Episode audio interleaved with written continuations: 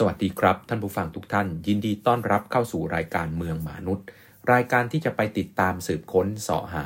เรื่องราวต่างๆ ที่เกี่ยวข้องกับเมือง และวิถีชีวิตคนเมือง มาเล่าสู่กันฟังโดยกระผมนายมนุษย์หมาป่า วันนี้เป็น episode ที่ 149 ที่อยู่อาศัยหนาแน่นปานกลาง คือองค์ประกอบสำคัญของมหานคร วันนี้เราจะมาคุยกันเรื่องของที่อยู่อาศัยประเภทหนึ่งที่เรามักจะมองข้ามมันไปเสมอ ก็คือที่อยู่อาศัยหนาแน่นปานกลาง เวลาเราพูดถึงที่อยู่อาศัยนะครับ เรามักจะพูดถึงที่อยู่อาศัย 2 ประเภท ตัวแรกก็คือที่อยู่อาศัยหนาแน่นน้อย ก็คือพวกบ้านเดี่ยวทั้งหลายนะครับ ไม่ว่าจะเป็นบ้านเดี่ยวที่ตั้งอยู่ในซอยต่างๆ ไม่ได้อยู่ในโครงการจัดสรรที่ดินกับบ้านเดี่ยวอีกประเภทหนึ่งก็คือ บ้านเดี่ยวที่อยู่ในหมู่บ้านก็คือโครงการจัดสรรที่ดิน กับอีกข้างหนึ่งที่เราคิดก็คือที่อยู่อาศัยที่เป็นที่อยู่อาศัยรวมประเภทที่อยู่อาศัยหนาแน่นมาก อยู่ในคอนโด อยู่ในแฟลตอยู่ในอพาร์ตเมนต์ซึ่งเป็นอาคารสูง แต่มันมีที่อยู่อาศัยอีกประเภทหนึ่งที่เรียกว่าที่อยู่อาศัยหนาแน่นปานกลาง ก็คือพวกทาวน์เฮาส์ทาวน์โฮมบ้านแถวอพาร์ตเมนต์เตี้ยๆขนาดที่เรียกว่าเดินขึ้นไปได้โดยไม่ต้องใช้ลิฟต์ก็คือสูงไม่เกิน 4 ชั้น พวกนี้นะครับคือองค์ประกอบที่สำคัญของมหานคร ทั้งหลายในโลก เราจะเห็นว่ามหานครสำคัญต่างๆ ในโลกเนี่ยเขามีที่อยู่อาศัยหนาแน่นปานกลางเป็นหลักทั้งนั้น ไม่ว่าจะเป็นปารีสนะครับ เราคุ้นเคยกับปารีสหน้าตาแบบที่เป็นตึกแถว ห้องแถว หรือบ้านแถวต่างๆ ลอนดอนก็เป็นแบบเดียวกันครับ บ้านแถวต่างๆที่อยู่นะครับ แล้วก็โตเกียวก็เป็นแบบเดียวกัน นิวยอร์กก็เป็นแบบนี้แหละครับ บ้านแถว ห้องแถว อพาร์ตเมนต์เตี้ย อยู่ในระยะทางที่คนสามารถเดินขึ้นไปได้โดยไม่ต้องใช้ลิฟต์หรือใช้ลิฟต์อย่างมากก็เป็นลิฟต์ปกติทั่วไปเทคนิคไม่สูงนักก็คือสูงไม่เกิน 8 ชั้น แต่ว่าที่อยู่อาศัยแบบนี้นะครับในช่วงเวลาที่ผ่านมาเนี่ยมันลดความสำคัญลงไปอย่างมาก เรียกว่าต่อไปนะครับที่เราเห็นในช่วงเวลาที่ผ่านมาทั้งหมดเนี่ยมีแต่คนสร้างไม่ว่าจะเป็นบ้านเดี่ยว หรือโครงการจัดสรรที่ดินประเภทหมู่บ้านจัดสรรทั้งหลายที่เป็นบ้านเดี่ยวกับสร้างคอนโดมิเนียม แต่ว่าคนที่จะสร้างบ้านแถวทาวน์เฮาส์ทาวน์โฮมแล้วก็เป็นพวกอพาร์ตเมนต์พวกคอนโดมิเนียมขนาดเตี้ยเนี่ยหาได้น้อยมากครับ เพราะว่าในมุมหนึ่งถ้ามาอยู่ในพื้นที่กลางเมือง ใช้พื้นที่สร้างแค่ 4-5 ชั้นจนถึง 8 ชั้น หรือเป็นทาวน์เฮาส์ทาวน์โฮมก็ไม่คุ้มราคาที่ดินออกไปชานเมืองอจะเป็นสร้างที่อยู่อาศัยหนาแน่นมาก ก็ไม่ได้อยู่แล้ว ที่อยู่อาศัยหนาแน่นปานกลางก็กัก ตลาดก็อาจจะไม่ยอมรับกับเป็นอพาร์ตเมนต์ในพื้นที่ที่อยู่ไกลนะครับ จากพื้นที่แหล่งงานศูนย์กลางของเมือง เพราะฉะนั้นในช่วงเวลาที่ผ่านมาเมืองสำคัญทั้งหลายในโลกเนี่ยนะครับ รวมถึงกรุงเทพด้วย ก็มุ่งเน้นแต่สร้างบ้านเดี่ยวสำหรับที่อยู่อาศัยหนาแน่นเอาไว้และสร้างคอนโดสำหรับที่อยู่อาศัยหนาแน่นมากเท่านั้น แต่ว่าองค์ประกอบทั้งหลายเนี่ยเราจะเห็นว่าอัมสเตอร์ดัม ปารีส ลอนดอน โตเกียว และอื่นๆ ที่เป็นเมืองสำคัญในโลกเนี่ยล้วนแต่มีที่อยู่อาศัยหนาแน่นปานกลางเป็นหลักทั้งสิ้น แล้วตอนนี้ก็มีแรงขับเคลื่อนครับ ประเทศอเมริกาเนี่ยมีข้อเสนอแนะจากสมาคมนักผังเมืองของประเทศอเมริกา ก็คือ American Planning Association ว่าให้สร้างที่อยู่อาศัยหนาแน่นปานกลางเนี่ยเพิ่มขึ้นเพื่อจะรองรับปัญหาของการขาดแคลนที่อยู่อาศัย มันมีคนส่วนหนึ่งครับ แล้วก็เป็นคนหมู่มากของเมืองทีเดียว ที่บอกว่าเฮ้ยอยู่บ้านเดียวเนี่ยหนึ่งคือแพงเกินไป 2 แบกรับค่าเดินทางไม่ไหว 3. เอ่อไม่ได้อยากมีรถยนต์หรือพึ่งพารถยนต์มากขนาดนั้น กับอีกข้างหนึ่งนะครับ ก็คือคนที่เป็นผู้มีรายได้น้อยส่วนเนี้ยเขาก็อยู่ในที่อยู่อาศัยหนาแน่นมาก แต่ว่าวันหนึ่งที่เขาสามารถยกระดับรายได้ยกระดับคุณภาพชีวิตเขาขึ้นมาได้เนี่ย เขาก็ไม่ได้ยกมากขนาดที่กระโดดไปอยู่ที่อยู่อาศัยหนาแน่นน้อยประเภทบ้านเดี่ยว โครงการจัดสรรที่ดินได้เลย แต่เขาก็สามารถออกจากที่อยู่อาศัยหนาแน่นมาก พวกชุมชนแออัดหรือว่าพวกแฟลตพวกคอนโดที่อยู่กลางเมืองเนี่ยมาอยู่ในที่อยู่อาศัยที่อาจจะเป็นทาวน์เฮาส์ทาวน์โฮมหรือว่าอพาร์ตเมนต์หรือคอนโดขนาดเตี้ยที่ขนาดห้องใหญ่ขึ้นก็ได้ แต่มันมีรองรับเขาครับ ไอ้ที่มีอยู่เนี่ยก็เก่าเนาะไม่มีคนใช้งานสภาพแวดล้อม อาจจะไม่ค่อยดีบ้างเนาะเพราะว่าไม่ได้รับการบำรุงรักษาอย่างถูกต้องเหมาะสมนะเพราะฉะนั้นสิ่งที่โลกพยายามขับเคลื่อนอยู่นะครับ โดยเฉพาะยิ่งนักผังเมืองออสมาคมนักผังเมืองของทางตัวของประเทศอเมริกาเนี่ยพยายามผลักดันตรงนี้ว่า จะทำยังไงกับการรองรับตัวนี้เขาบอกว่าไอ้ปัญหาใหญ่ ๆ ของเขาเนี่ยก็คือตอนนี้การพัฒนาที่อยู่อาศัยไม่ทางใดก็ทางหนึ่งครับ ไปในทิศทางเดียว ก็คืออไม่สร้างที่อยู่อาศัยหนาแน่นน้อย ก็สร้างคอนโดนะหรือแฟลตที่อยู่อาศัยหนาแน่นมากไปเลย แล้วเขาก็พบว่าไอ้ไอ้หลักฐานเนี่ยชัดเจนครับบอกว่าไอ้ในผังเมืองทั้งหมดของประเทศอเมริกาเนี่ยโซนที่อยู่อาศัยนะเอาทุกเมืองมารวมกันเนี่ย75%ของโซนที่อยู่อาศัยนะครับ ไม่สามารถสร้างอะไรได้เลยนอกจากบ้านเดี่ยว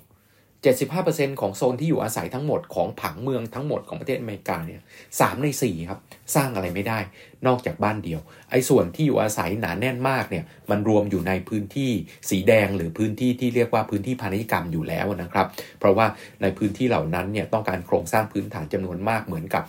เป็นตัวอาคารสำนักงานศูนย์การค้าเนี่ยก็ไปรวมอยู่ในนั้นอยู่แล้ว เพราะฉะนั้นไอ้ที่อยู่อาศัย ทั้งหมดของประเทศอเมริกาเนี่ยเป้าหมายก็คือเป็นที่อยู่อาศัยหนาแน่นน้อยบ้านเดี่ยวกับหนาแน่นปานกลาง แต่ปรากฏว่า 75%ครับ3ใน 4 สร้างอะไรไม่ได้นอกจากบ้านเดี่ยวเท่านั้น เหลือแค่ 25%สำหรับที่อยู่อาศัยหนาแน่นปานกลาง ซึ่งก็ไม่มีใครอยากสร้าง แล้วปัญหาที่เกิดขึ้นนะครับ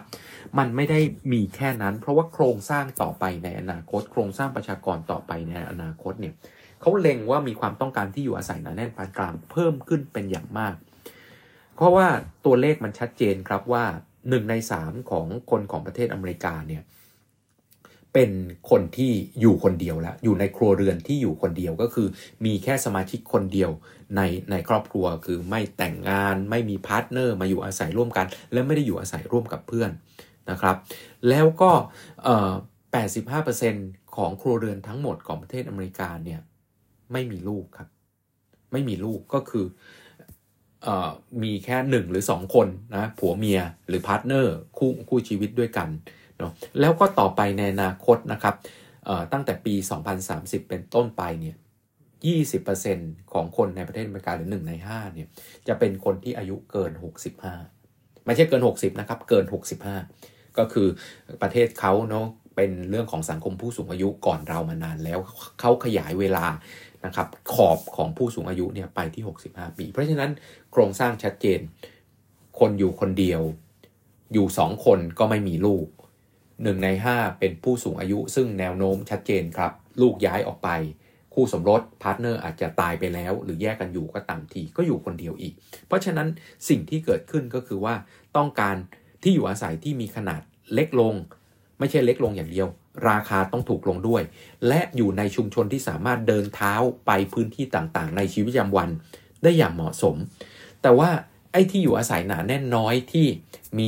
75%หรือ 3 ใน 4 ของออที่อยู่อาศัยพื้นที่โซนนิ่ง ที่อยู่อาศัยของประเทศอเมริกาเนี่ยถ้าเป็นบ้านเดี่ยวแน่นอนครับ รถยนต์ส่วนตัว แล้วก็เป็นบ้านเดี่ยว เพราะฉะนั้นมีขนาดที่ใหญ่เกินกว่าที่จะอยู่คนเดียว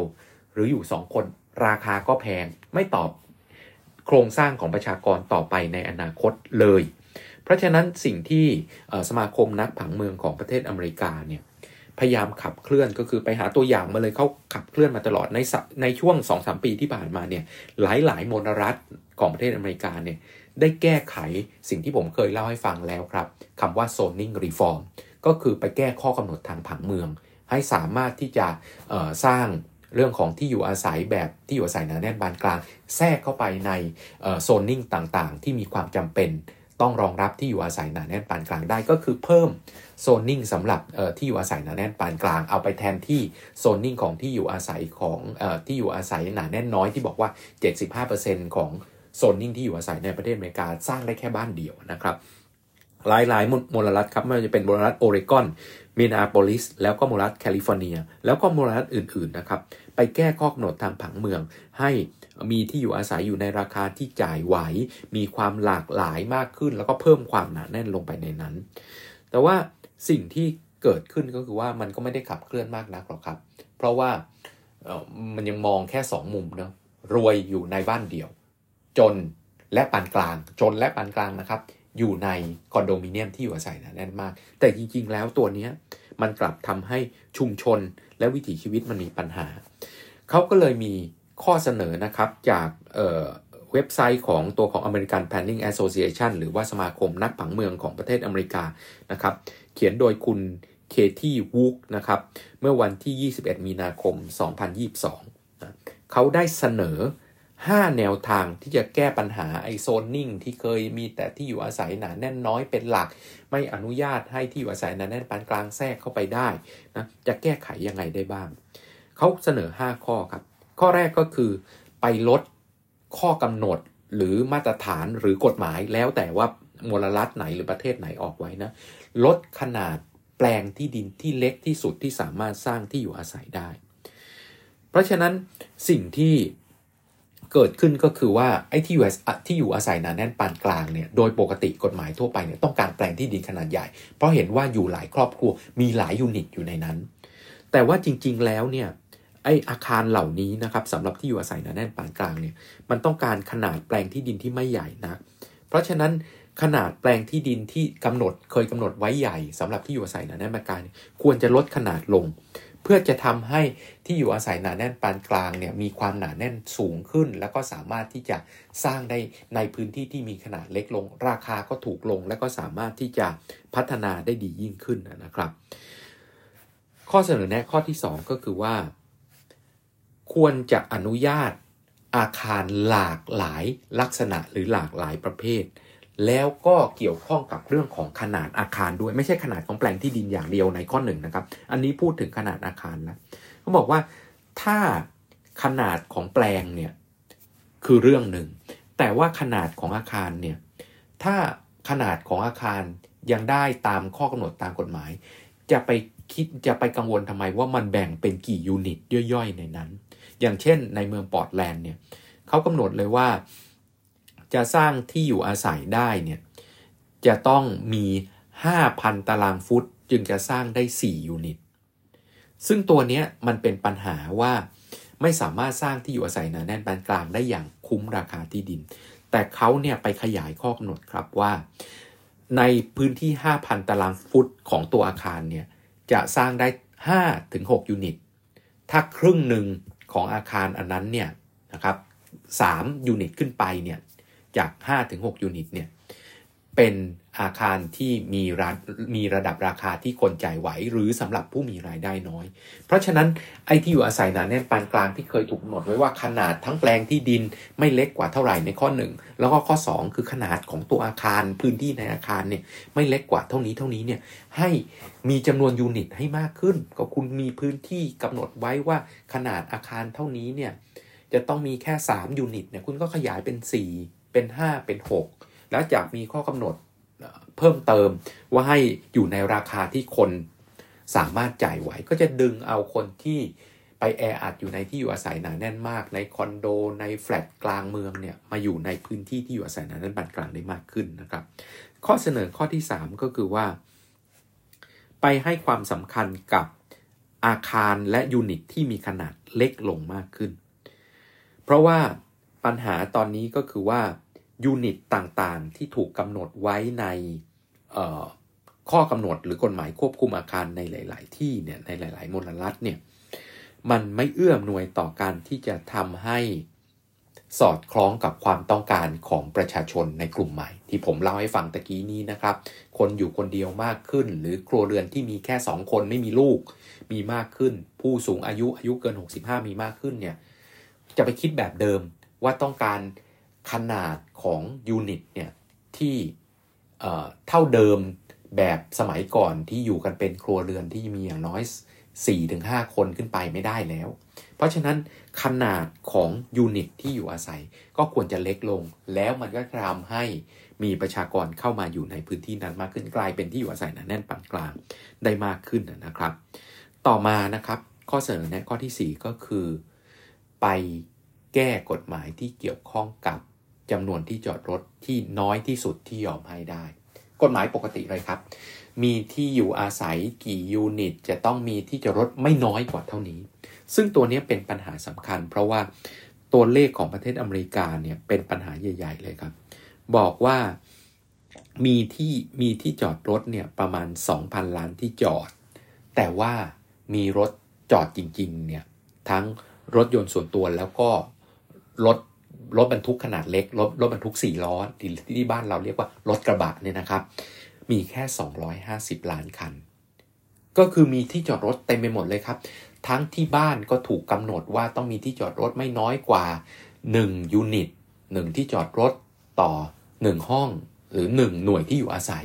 พอมาที่ทำงานก็มีที่จอดรถไม่น้อยกว่าจำนวนเท่านี้ต่อพื้นที่ทำงาน 1 คนเข้าไปอีก ไปศูนย์การค้าก็ถูกกำหนดอีกครับ ว่าต้องมีที่จอดรถไปพื้นที่พาณิชยกรรม ก็ต้องมีที่จอดรถไม่น้อยกว่าเท่านี้เท่านี้ ไปโรงเรียน ไปโรงพยาบาล ไปโบสถ์ไปที่ต่างๆ ถูกกำหนดที่จอดรถขั้นต่ำไว้หมดครับ เพราะฉะนั้นไอ้ที่จอดรถ 2,000 ล้านที่จอดรถตามกฎหมายเนี่ยทุกที่ต้องมีที่จอดรถมากกว่าเท่านี้มีรถจอดแค่ 250 ล้านคันเท่านั้นเองครับ เพราะฉะนั้นสิ่งที่เป็นปัญหาก็คือว่า กลายเป็นว่ามันมีที่จอดรถเกินกว่าความต้องการของรถยนต์ แล้วสิ่งที่หายไปกับการมีที่จอดรถก็คือที่อยู่อาศัยครับ ที่จอดรถเข้าไปแทนที่ที่อยู่อาศัยสำหรับพื้นที่ที่ควรจะเป็น เพราะฉะนั้นก็เลยเสนอแนะว่าไอ้ข้อกำหนดที่บอกว่าที่อยู่อาศัยจะต้องมีที่จอดรถ 1 คันต่อ 1 ยูนิตของที่อยู่อาศัยเนาะไปเพิ่มมันซะ อาจจะต้องการหนึ่งหน่วยของที่อยู่อาศัย อาจจะต้องการที่จอดรถแค่ครึ่งคัน 0.5 คัน เพื่อให้แชร์ที่จอดรถร่วมกันแล้วไปจอดที่อื่นหรือลดเมื่อลดจำนวนที่จอดรถลงสำหรับที่อยู่อาศัยหนาแน่นน้อยและหนาแน่นขออภัยครับที่อยู่อาศัยหนาแน่นมาก และที่อยู่อาศัยหนาแน่นปานกลางเพราะว่าถ้าเรามีพื้นที่ที่สามารถที่จะมีความหนาแน่นสูงพอสำหรับ supply ของระบบขนส่งมวลชน นะระบบขนส่งมวลชนต้องการลูกค้าจำนวนมากพอที่เขาวิ่งแล้วเขาคุ้มทุน และพอจะได้กำไรบ้างเนี่ยถ้าเพิ่มความหนาแน่น จากเดิมที่อยู่อาศัยหนาแน่นน้อยเป็นที่อยู่อาศัยหนาแน่นปานกลางไอการพึ่งพารถยนต์ส่วนตัวทั้งหมดก็ลดลง เพราะว่ามีขนส่งมวลชนที่เห็นว่าเออมีลูกค้าจำนวนมากพอที่เขาจะมาให้บริการได้เนี่ยเข้ามาในพื้นที่ได้นะครับ ต่อมาก็คือ ข้อสุดท้ายก็คืออนุญาตให้อาคารประเภทที่ สำหรับอยู่อาศัยหนาแน่นปานกลางเนี่ยไปอยู่ได้ทุกที่ ยกเว้นไอ้พื้นที่ที่มีข้อจำกัดจริง ๆ เช่น พื้นที่ที่มีน้ำท่วมเป็นประจำเนาะน้ำท่วมซ้ำซากมีภัยพิบัติทางระบบธรรมชาติบ่อยๆเนี่ยไม่ต้องให้ แต่ว่าที่อยู่อาศัยหนาแน่นปานกลางเนี่ยควรจะอนุญาตให้ทุกที่ ไม่ใช่บอกว่า 75%ของโซนนิ่งที่อยู่อาศัยสร้างได้แต่บ้านเดี่ยว เขาเสนอแนะว่าที่อยู่อาศัยหนาแน่นปานกลางประเภทบ้านแถวห้องแถวทาวน์เฮาส์ทาวน์โฮมอพาร์ตเมนต์สูงไม่เกิน 4 ชั้นเนี่ยควรจะมีได้ทุกที่เพื่อที่จะทำให้มีที่อยู่อาศัยหนาแน่นปานกลางกระจายไปทั่วทั้งเมือง ซึ่งถ้าเราก็มองย้อนกลับมาครับ ไอมหานครที่เราเห็นว่าดีๆ ทั้งหลายปารีสหรือว่านครบาร์เซโลนาที่คนไทยชื่นชมกับผังเมืองของเขานักเนี่ย ฐานของมันคือที่อยู่อาศัยหนาแน่นปานกลางเป็นหลักทั้งนั้นครับ เป็นบ้านแถวทาวน์เฮาส์ทาวน์โฮมมีความหนาแน่นสูงพอที่จะระบบขนส่งมวลชนสามารถเข้าถึงได้ทุกอย่างองค์ประกอบต่างๆ อยู่ในระยะเดินเท้า บล็อกอยู่ในขณะที่เหมาะสม เพราะฉะนั้นที่อยู่อาศัยหนาแน่นปานกลางคือองค์ประกอบสำคัญของคุณภาพชีวิตที่ดีในมหานคร แล้วมหานครทั้งหลายในโลก พยายามขับเคลื่อน พยายามเพิ่มที่อยู่อาศัยหนาแน่นปานกลาง เพราะว่าในช่วงเวลาที่ผ่านมา คนไม่สนใจเลยครับที่อยู่อาศัยหนาแน่นปานกลางสร้างบ้านเดี่ยวกับสร้างคอนโดสูงเท่านั้น ตรงเนี้ยเขาบอกว่ามันคือองค์ประกอบสำคัญ แล้วเราควรจะเพิ่มมันเข้าไปให้มากที่สุดที่จะทำได้ วันนี้ก็ต้องลาไปแค่นี้กับเมืองมนุษย์ และกระผมในมนุษย์หมาป่า แล้วพบกันใหม่ในเอพิโซดต่อไป สวัสดีครับ